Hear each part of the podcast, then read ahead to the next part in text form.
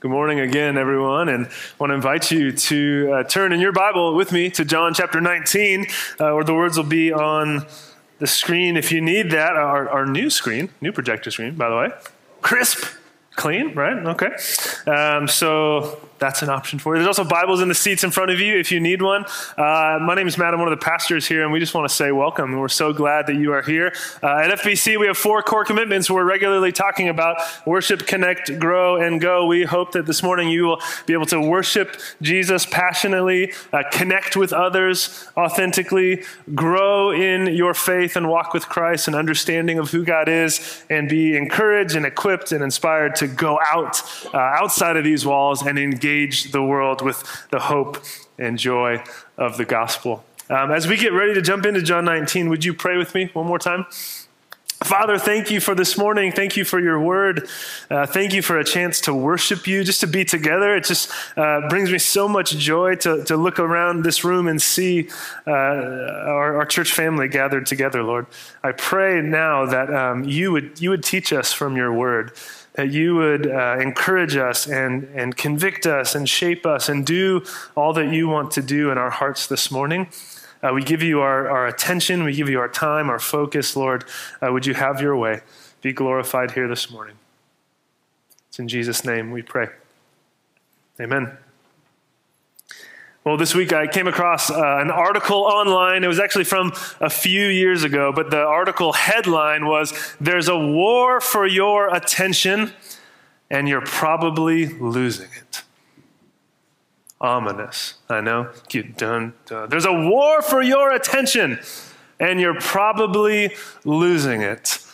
And the article went on to describe this uh, distraction sickness that we all experience in the modern world, how our attention is pulled in so many different directions, right? The modern world and its technology has given us many gifts, uh, many wonderful things, and yet one of the challenges of living today with our smartphones and our screens and our televisions is this distraction sickness.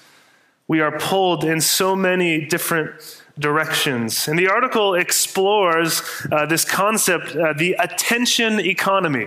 Maybe you've heard that before, the attention economy. It's not necessarily something new, but it has soared to new heights in recent times. And the idea is that every product and, and platform and advertiser knows that they want to compete for your attention.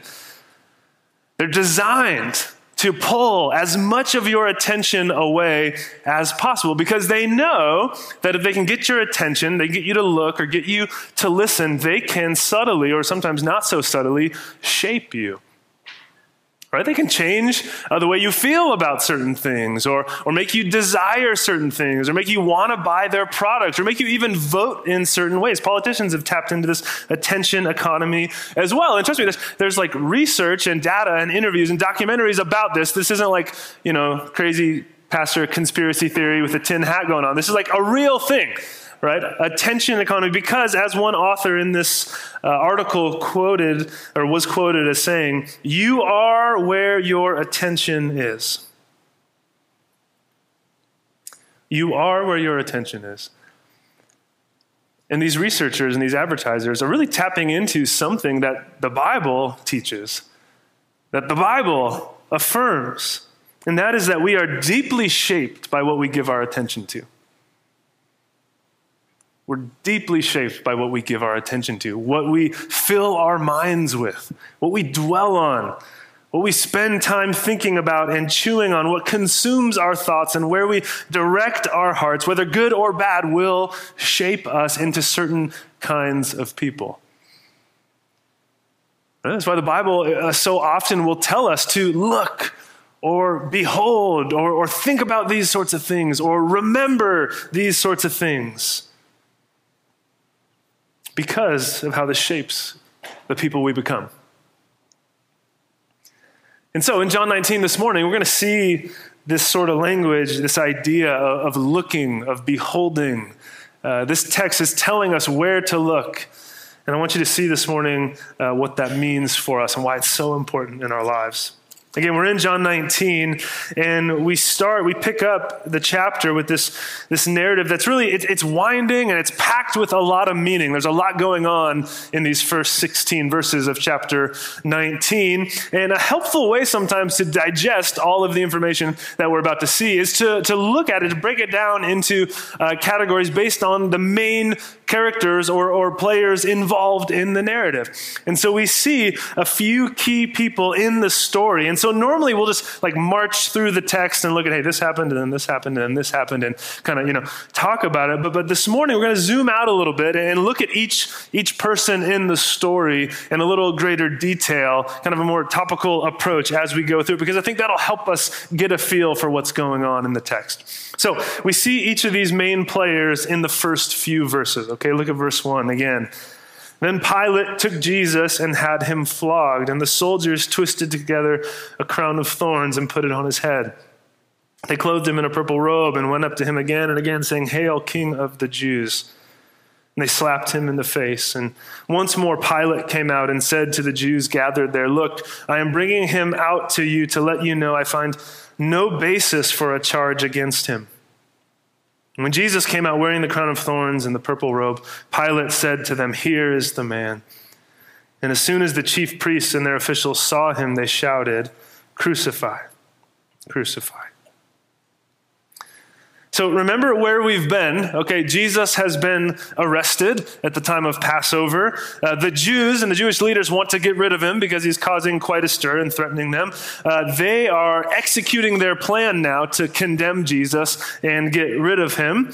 But they know that they need uh, Rome's help, Pilate's help, the Roman governor who is in town. And so as this is unfolding, we see the kind of three main players in the story, right? You just saw them. We have Pilate, the Roman governor. We have the Jews or the, the crowd, the, the Jewish leaders. And we have, of course, Jesus. And so let's look at him, shall we, in that order. First, we have Pilate. And really, we see that Pilate is conflicted. He's the Roman governor of Judea. Again, he's in town in Jerusalem there at the time of Passover because he needs to keep order. He doesn't want a, a, riot to break out as the Jews would be quite rowdy and the population of the city would swell. And there's all this excitement at the time of Passover about who God was and what God maybe would do in their day and in their midst. And so he was there present to keep order. And he had power and he had jurisdiction in the region, right? That's why the Jews are coming to him in the first place because they want to get rid of Jesus. They want to execute him but they don't have that power in themselves. They need it to be authorized by Rome. And so they come to Pilate, the governor. He's a prominent character in the text, but we see as we go through that his heart is a real mixed bag. Really, he's conflicted uh, in a few ways. Look, first, uh, verse 1, he has Jesus flogged right? He, he has the Roman soldiers who would probably be happy and willing to beat Jesus up a little bit because of how they look down on the Jews. And so he has Jesus flogged. But then at the same time, he declares twice that Jesus is innocent, right? There's no basis for a charge against him, Pilate says. In verse 4, well, yeah, look at it, verse 4 through 6. Once more, Pilate came out and said to the Jews gathered there, Look, I'm bringing him out to you to let you know that I find no basis for a charge against him. When Jesus came out wearing the crown of thorns and the purple robe, Pilate said to them, Here is the man. As soon as the chief priests and the officials saw him, they shouted, Crucify, crucify. But Pilate answered, Here it is again. You take him and crucify him. As for me, I find no basis for charge against him. So you see it there twice, in verse 4 and in verse 6. Jesus is innocent. Pilate's declaring he's done nothing wrong. He doesn't deserve this. And so in verse 1, we kind of grumble at Pilate because he has Jesus flogged and beaten. And we're like, mm. and then he's like, but Jesus is innocent, guys. We're like, yeah, thanks for saying that, Pilate. So it's, it's, he's conflicted. He even wants to set him free, the text will tell us. But we also see mixed into Pilate's heart, look, is he's afraid, right? Look at verse 7. The Jewish leaders insisted, look, we have a law, and according to that law, he must die because he claimed to be the Son of God. When Pilate heard this, he was even more afraid. And he went back inside the palace. Where do you come from? He asked Jesus.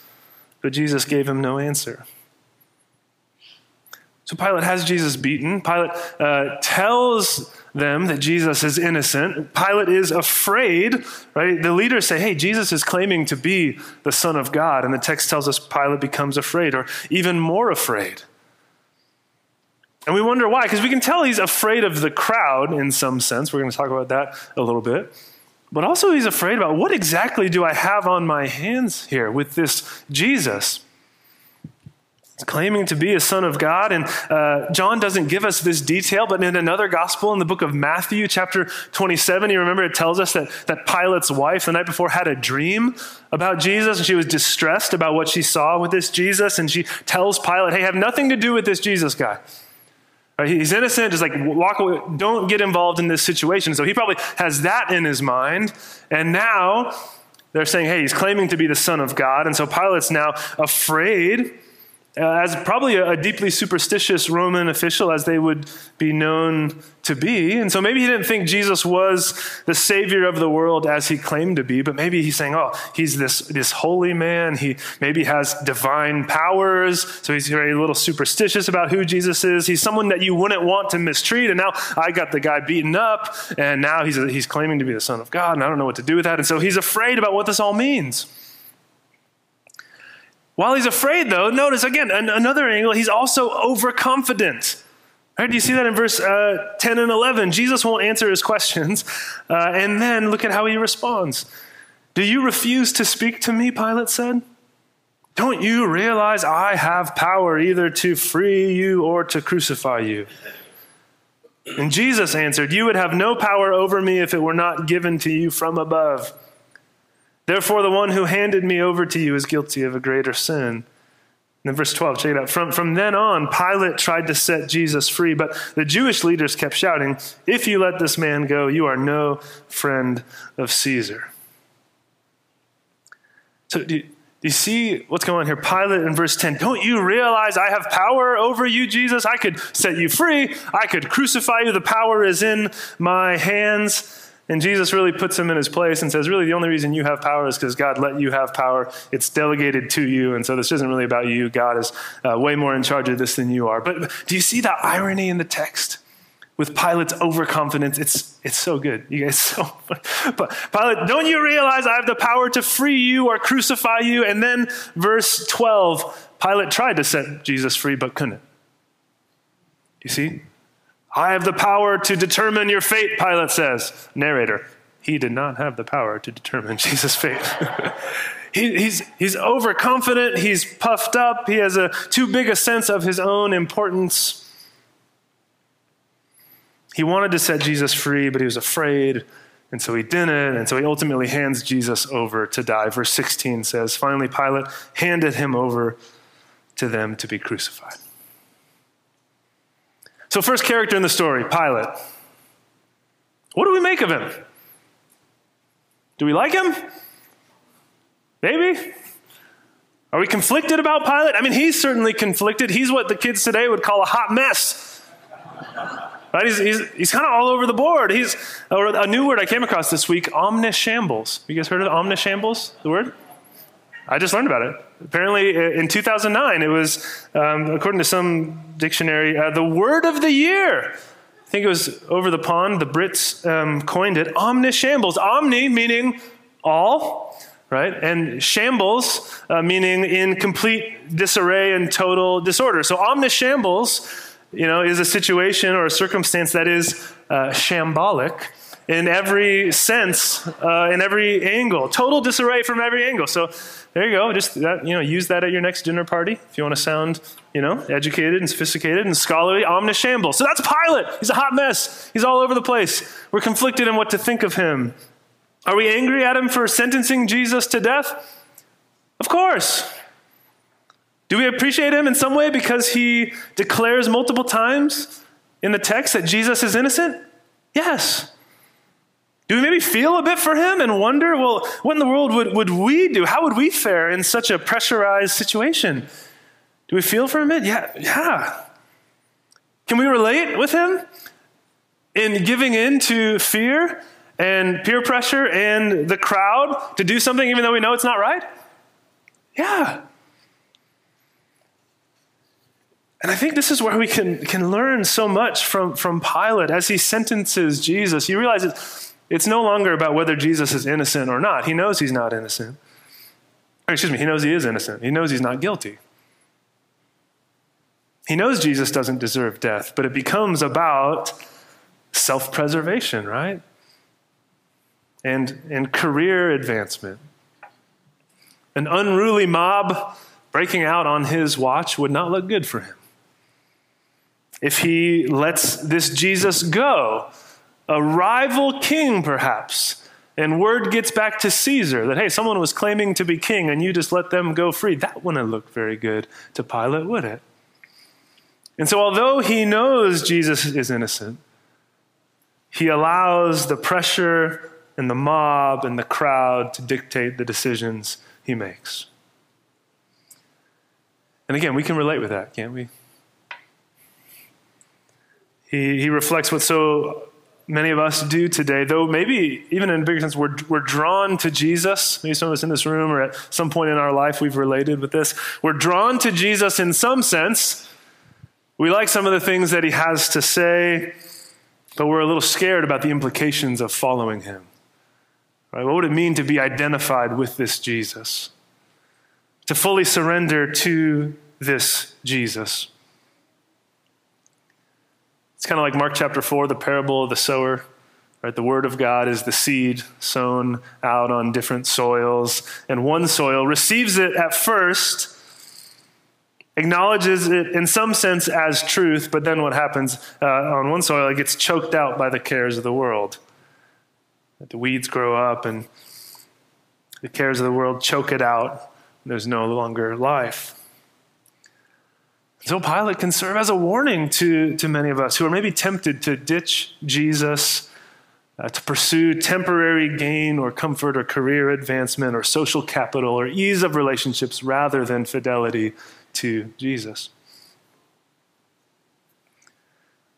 Now, while Pilate's posture is conflicted, you notice the second key uh, character or characters in the story, the Jews, their tone is quite consistent throughout. Shockingly so. So next we look at the condemning crowd. Look again at verse 4. Again, Pilate came out and said to the Jews, Gather there, look, I'm bringing him out to you to let you know that I find no basis for charge against him. When Jesus came out wearing the crown of thorns and the purple robe, Pilate said to them, Here is the man. As soon as the chief priests and their officials saw him, they shouted, Crucify! Crucify! Then again, look at verse 7. The Jewish leaders insisted we have a law, and according to that law, he must die because he claimed to be the Son of God. He must die. And the charge is essentially blasphemy. Right? He's claiming to be equal with God. This is what we've seen them get so worked up over a number of times in the Gospel of John. John 5, verse 18, they're outraged when he calls God his own Father, as, the text says, making himself equal with God. In John 8, 58 and 59, they want to stone Jesus for claiming to be before Abraham, right? Before Abraham was I am. And they say, that's not okay, let's kill the guy. In John 10, 33, they say, You, a mere man, claim to be God. He's claiming to be God, and so he has to die, they say. Now, again, we pointed this out before, but some will tell you today that Jesus never claimed to be God. Some would say that Jesus didn't think of himself as God, never made such a big, grandiose claim. That was something that, you know, the church later, centuries down the line, they came up with. But we see that that's not true at all. Jesus absolutely claimed to be God. He did so clearly and consistent, consistently. The crowd knew it, the Jews knew it. It's why they wanted to kill him. It's clearly seen in the Gospels. And this passage is filled with just such tragic irony.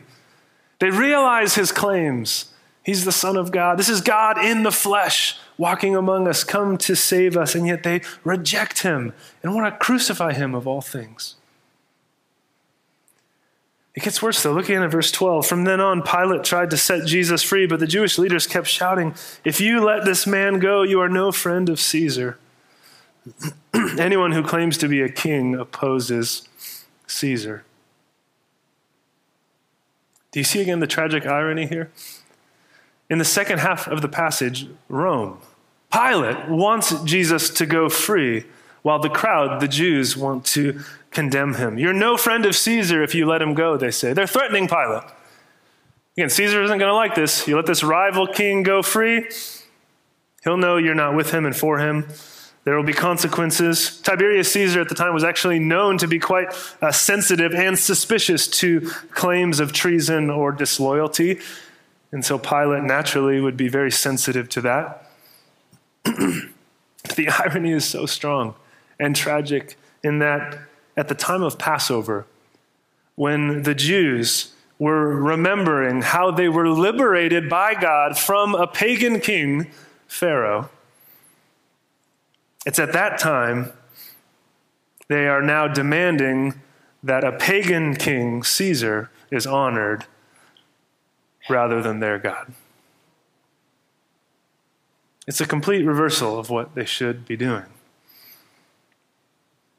It actually gets even worse. It gets even worse. Verse 14 It was the day of the preparation of the Passover. It was about noon. Here is your king, Pilate said to the Jews.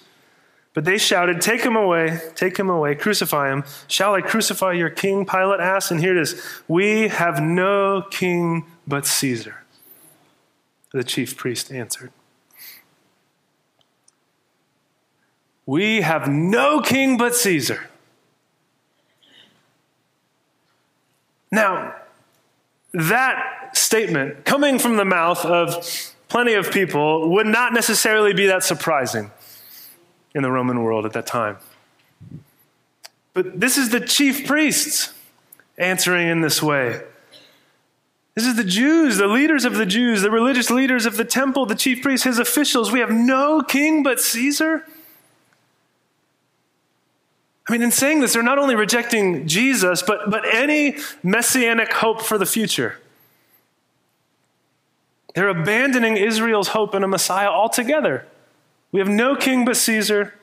There's no king that would come from the line of David. They're abandoning, rejecting God Himself. I mean, think about just the wealth of Old Testament passages. If you open up your Old Testament and go read through it, all the passages that point to the Lord as king.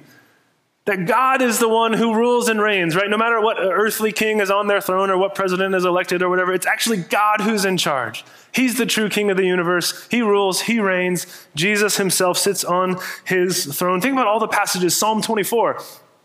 The earth is the Lord's and everything in it. Everything belongs to God. He has dominion over all things. Think about Psalm 2. It talks about how the Lord sits on his throne. He looks down at the kings of the earth and he, he laughs at how earthly kings try to overthrow him and flex their muscles in a sense. God sits on his throne and he's not threatened by anyone. Think about Psalm 47. It says, The Lord Most High is awesome, the great king over all the earth.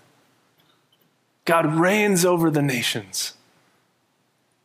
But think about Isaiah chapter 6, the famous scene where Isaiah the prophet comes before God and sees him in his holy temple. And he sees the Lord on his throne and he says, Woe is me, my eyes have seen the king.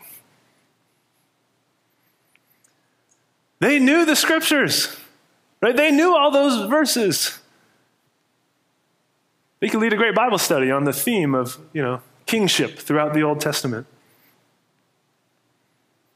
And all that now to this statement we have no king but Caesar. I mean, what a radical departure from their foundation. What a radical departure from their faith, their heritage, their scriptures, from the truth. This makes clear what was said in John chapter 1. Truly, uh, Jesus came to his own, but his own did not receive him. What radical blindness. So we have conflicted Pilate. We have a condemning crowd as another warning to us because it, it, might be tempting for us to, to read this and see their example, right? And say, wow. I mean, can you get a get a load of this? I can't believe they did. I mean, we, we, we, we would never do that. Right? I mean, we would never be so blind, right? It's so foolish to totally miss it the way they did, right? I mean, we're so much smarter now, so much more moral now. So much sharper now. Like, we, we would never make that same mistake, right? Of course we would. Of course we would. Of course we're prone to the same blindness, the same disobedience, the same foolishness to reject God.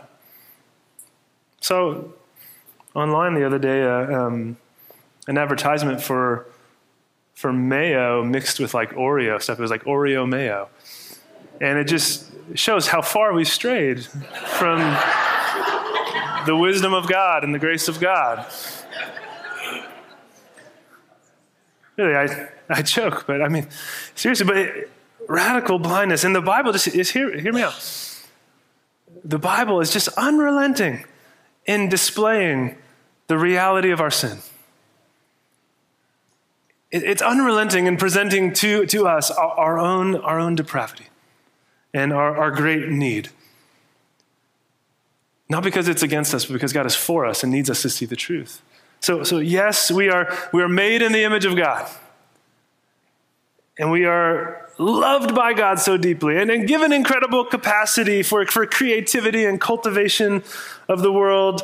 We're entrusted with so much as, as stewards of this earth and given gifts and creativity and a calling to uh, represent God here in this place. And again, we're, we're precious to God, and at the same time, we are, are guilty as sinners. And since the fall, our own selfishness and our own rebellion has, has plagued us individually and collectively, and it's turned us inward, and it's led us to rebel against God. And so, examples like this in Scripture are, are to warn us and to humble us. Not to make us go, ah, we, we wouldn't do that. They were so silly. But to make us go, we could do that. And we do. And so we need the grace of God. Right? Because you might be listening to that and say, well, that's all very uplifting, Pastor. Thank you.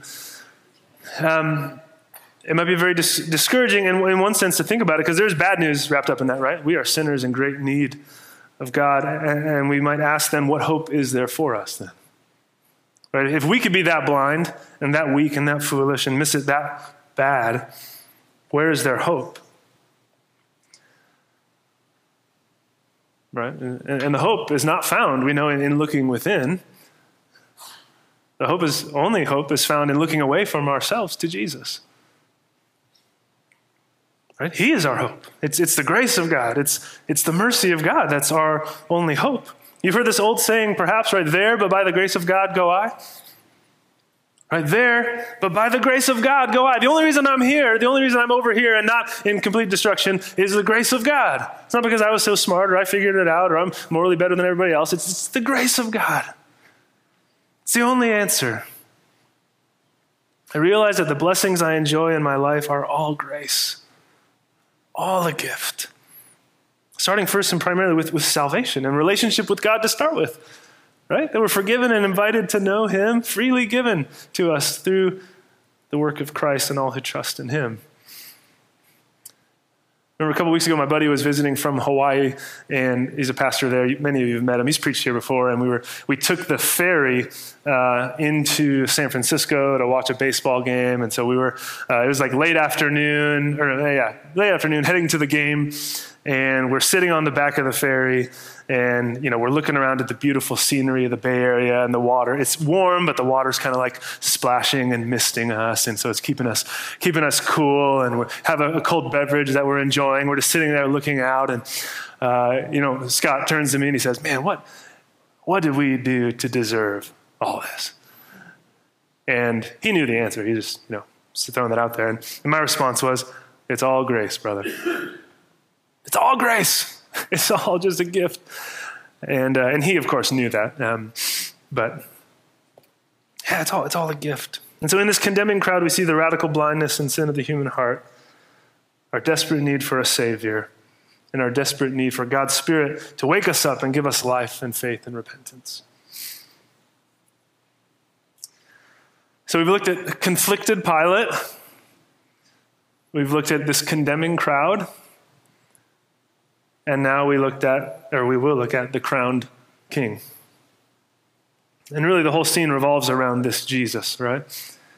And we see it really clearly in uh, the middle of this text, Pilate's question to Jesus in verses 8 and 9. Look at it, uh, verse 8. When Pilate heard this, the, right, the claims, he was even more afraid. And so he leaves the crowd outside and he goes back in to the palace where Jesus is being held. Where do you come from? He asked Jesus. That's the question, right? Where, who, who are you, man? like, where do you come from? There's all this activity and shouting in verses 1 through 7. Uh, and then there's all this activity and shouting in verses 12 through 16. And then right, right in the middle, it's almost as if it just like slows down and, and zooms in in verses 8 through 11. Where do you come from? And Jesus doesn't directly answer him, you see that. But, but the text all throughout is, is telling us the answer who he is, right? He's, he's the king. He's given a crown of thorns in the first few verses, a crown being, or excuse me, let's read it, verse 2 and 3. The soldiers twisted together a crown of thorns and put it on his head. They clothed him in a purple robe and went up to him again and again, saying, Hail, King of the Jews. So he's given a crown, the sign of royalty. He's given a purple robe, purple being the color of royalty. He's greeted with, Hail, King of the Jews, that being a, a greeting for royalty, as they would say, Hail, Caesar. He's royalty. He's the king. And yet, mixed into it, again, is this tragic irony that while this is happening, it's being done in jest. He's being mocked. He's being beaten as it all unfolds. But they're saying and doing more than they realize right? Because they, they think it's a joke. They're mocking him, they're beating him, but he really is the king. Right? It's showing us this, this deeper meaning on display that they don't see and they don't understand, but we do because we can see looking back and what the text tells us. He deserves the crown and this royal robe and this honor of Hail, King of the Jews. He deserves it all in the best way. So he is the king. He's, he's innocent as well, right? Multiple times we already said this Pilate, verse 4 and 6. He's done no wrong. He's without sin. He, he didn't deserve this in any way. Verse 10 and 11, you see again, Pilate, don't you realize I have power to free you or crucify you? And Jesus answered, You would have no power over me if it were not given to you from above. So not only is Jesus the king, and not only is he innocent, but he, he's in charge, right? Showing that the plan and the will of God is unfolding. Pilate is only able to do what Pilate is able to do because God allows it. His power, his position is really delegated uh, from God, which is true of any king or ruler. They only have power because God allows it or gives it to them. And he misuses his, clearly. And the events, however tragic, and granting the sinfulness and, and the guilt of their actions, still shows that God is in charge in bringing about his redemptive purposes to save the world.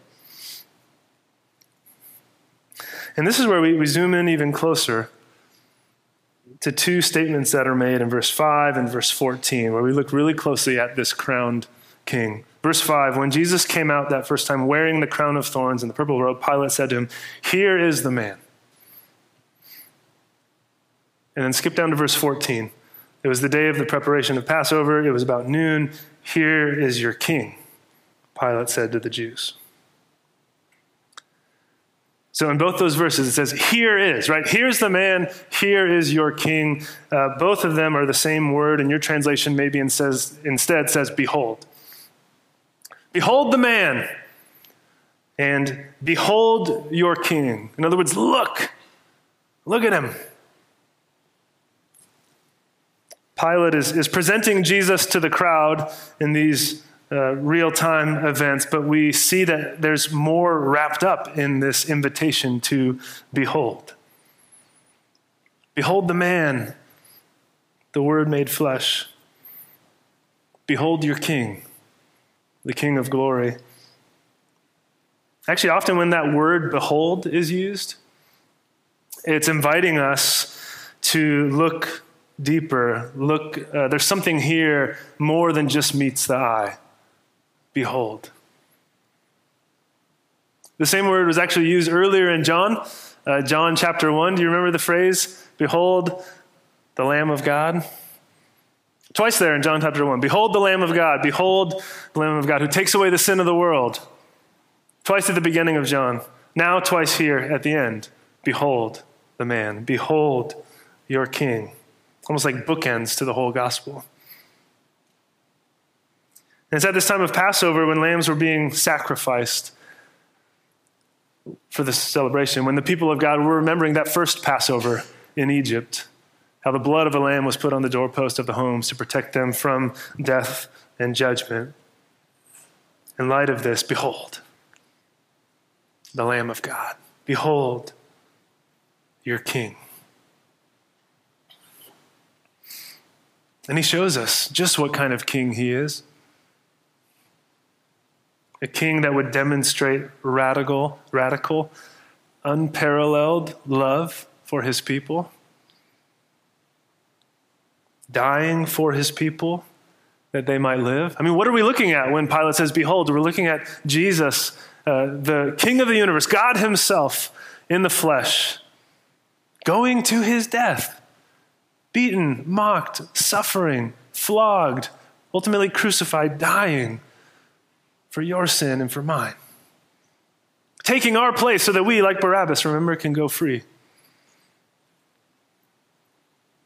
And this is the heart of the gospel message the death of the king for the freedom and salvation of the people.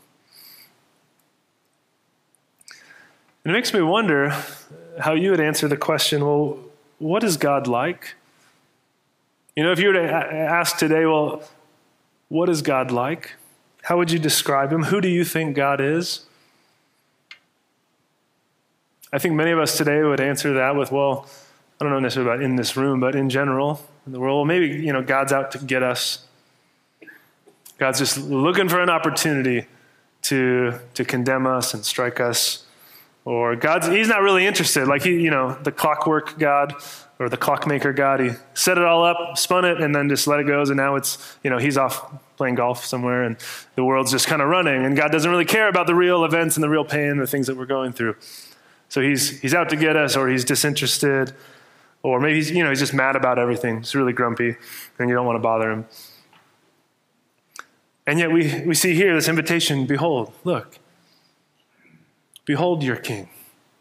Look what God is like. Full of love for you, willing to die for you, willing to come and die and rise again for you. Not disinterested, taking upon our very pain and suffering and death that we deserved. Behold.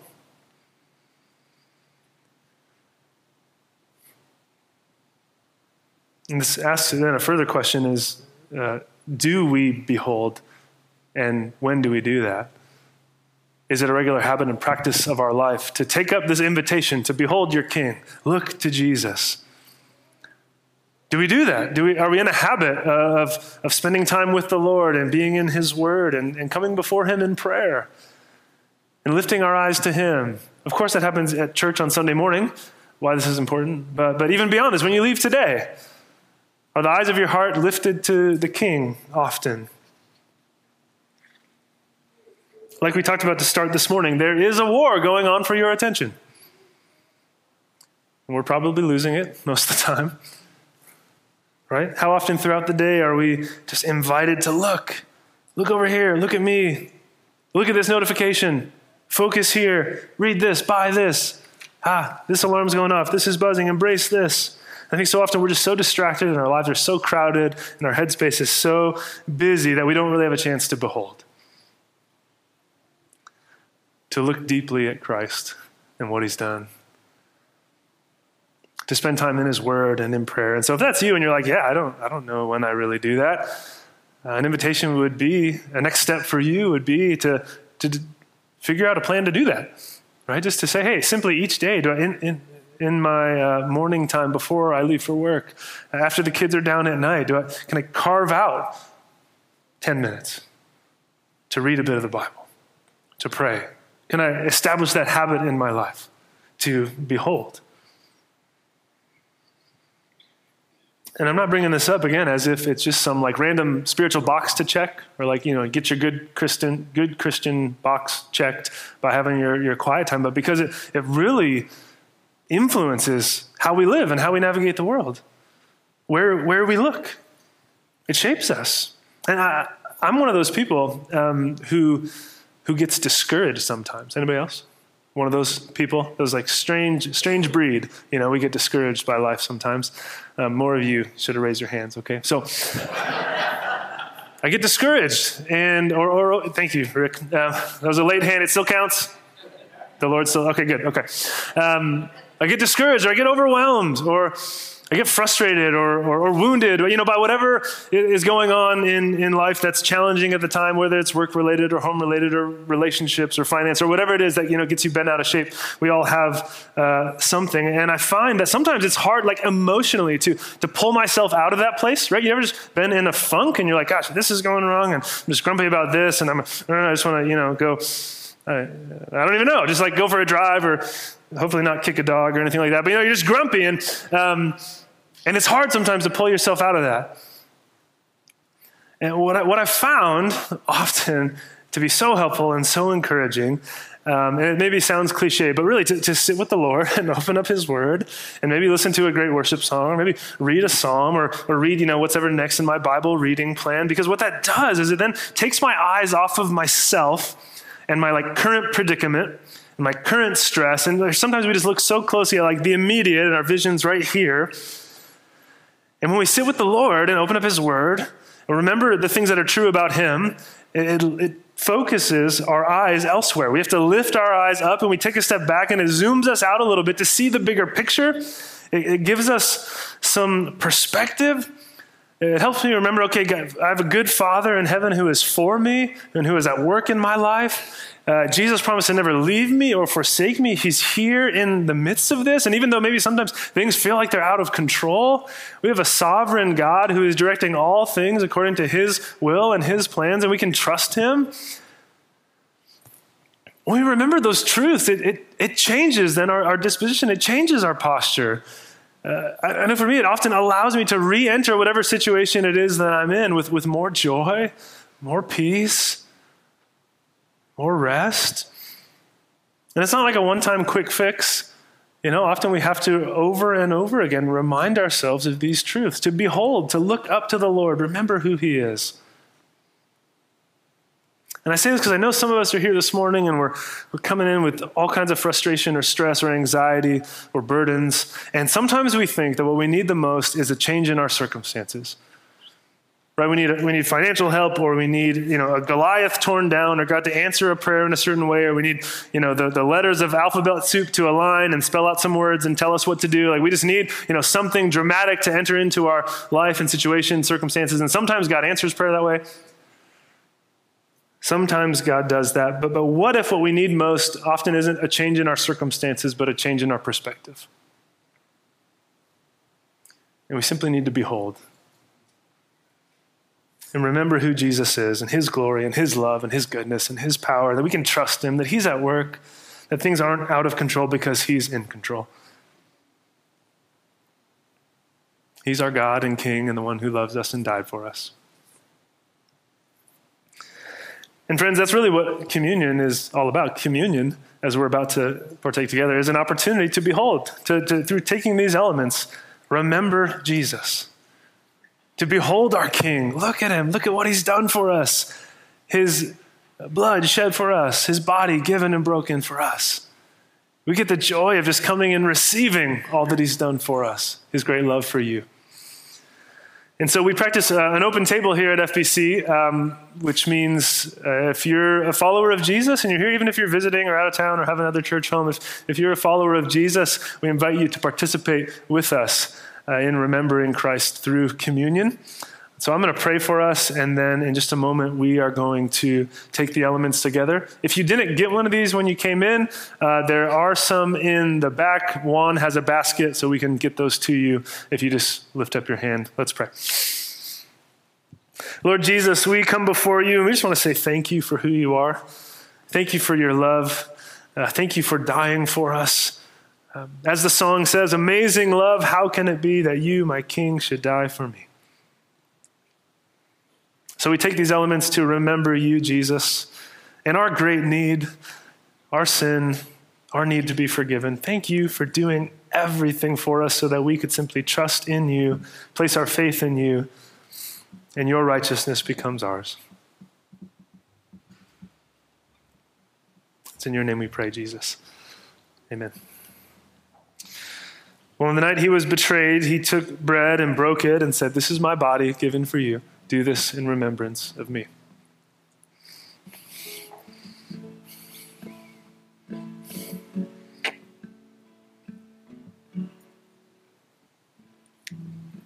And in the same way, after supper, he took the cup and said, This cup is the new covenant in my blood, given for you. Do this in remembrance of me.